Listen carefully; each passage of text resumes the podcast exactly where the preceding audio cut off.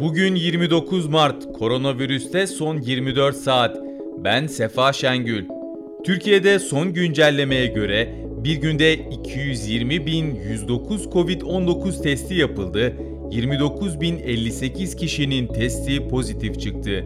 153 kişi hayatını kaybetti. Yeni hasta sayısı 1305 oldu. Mevcut toplam ağır hasta sayısı 1968. Türkiye'de 14 Ocak'ta sağlık çalışanlarıyla başlayan toplumsal aşılamada yeni bir aşamaya geçilerek 60 yaş üzeri vatandaşlarla eşleri sisteme tanımlandı. Risk grubundaki morbid obez, malin tümörü olan kanser ve diyaliz hastalar, Down sendromu tanısı olanlarla immünosupresif tedavi alanlarda bu aşamada öncelikli aşı olabilecek. Aşılama süreci Koronavirüs Bilim Kurulu'nun oluşturduğu takvim doğrultusunda tamamlanacak.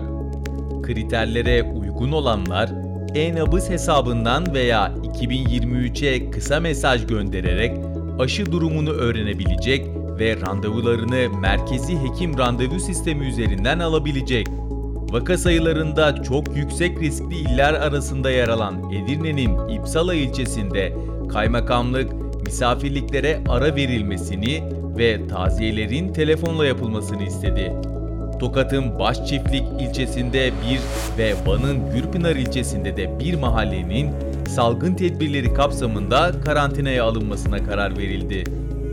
Anadolu Ajansı Covid-19 salgınında hastalığı geçiren vatandaşların yaşadıklarını aktarmaya devam ediyor. Bunlardan birisi de İzmir'den Şeref Vardar. Covid-19 hastalığı nedeniyle ağabeyini de kaybeden Vardar yaşadıklarını şöyle anlatıyor. Yoğun bakıma 100 kilo girdim, 68 kilo olarak çıktım. Yatmaktan dolayı kaslarım erimişti.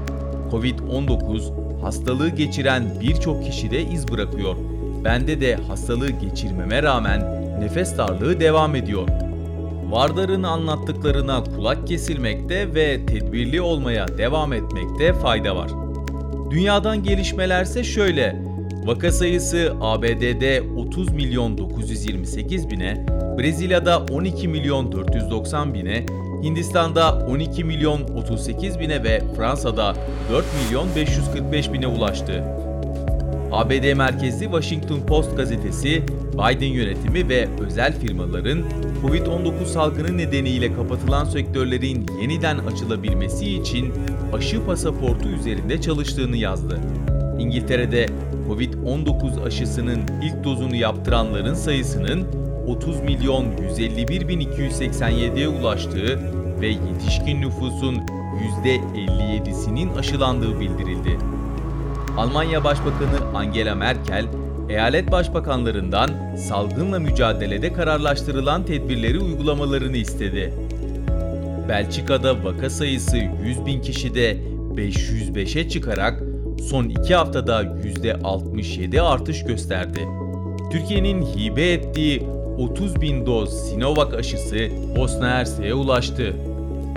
Karadağ, Covid-19 aşıları küresel eğitim programı COVAX kapsamında 24 bin doz AstraZeneca aşısını teslim aldı. Facebook, Venezuela Devlet Başkanı Nicolas Maduro'nun hesabını Covid-19 salgını hakkında yanlış bilgi yaydığı gerekçesiyle dondurdu. Japonya'da ise uzmanlar Covid-19'la mücadelede yeni dalga riskine karşı önlemlerin artırılması çağrısını yaptı.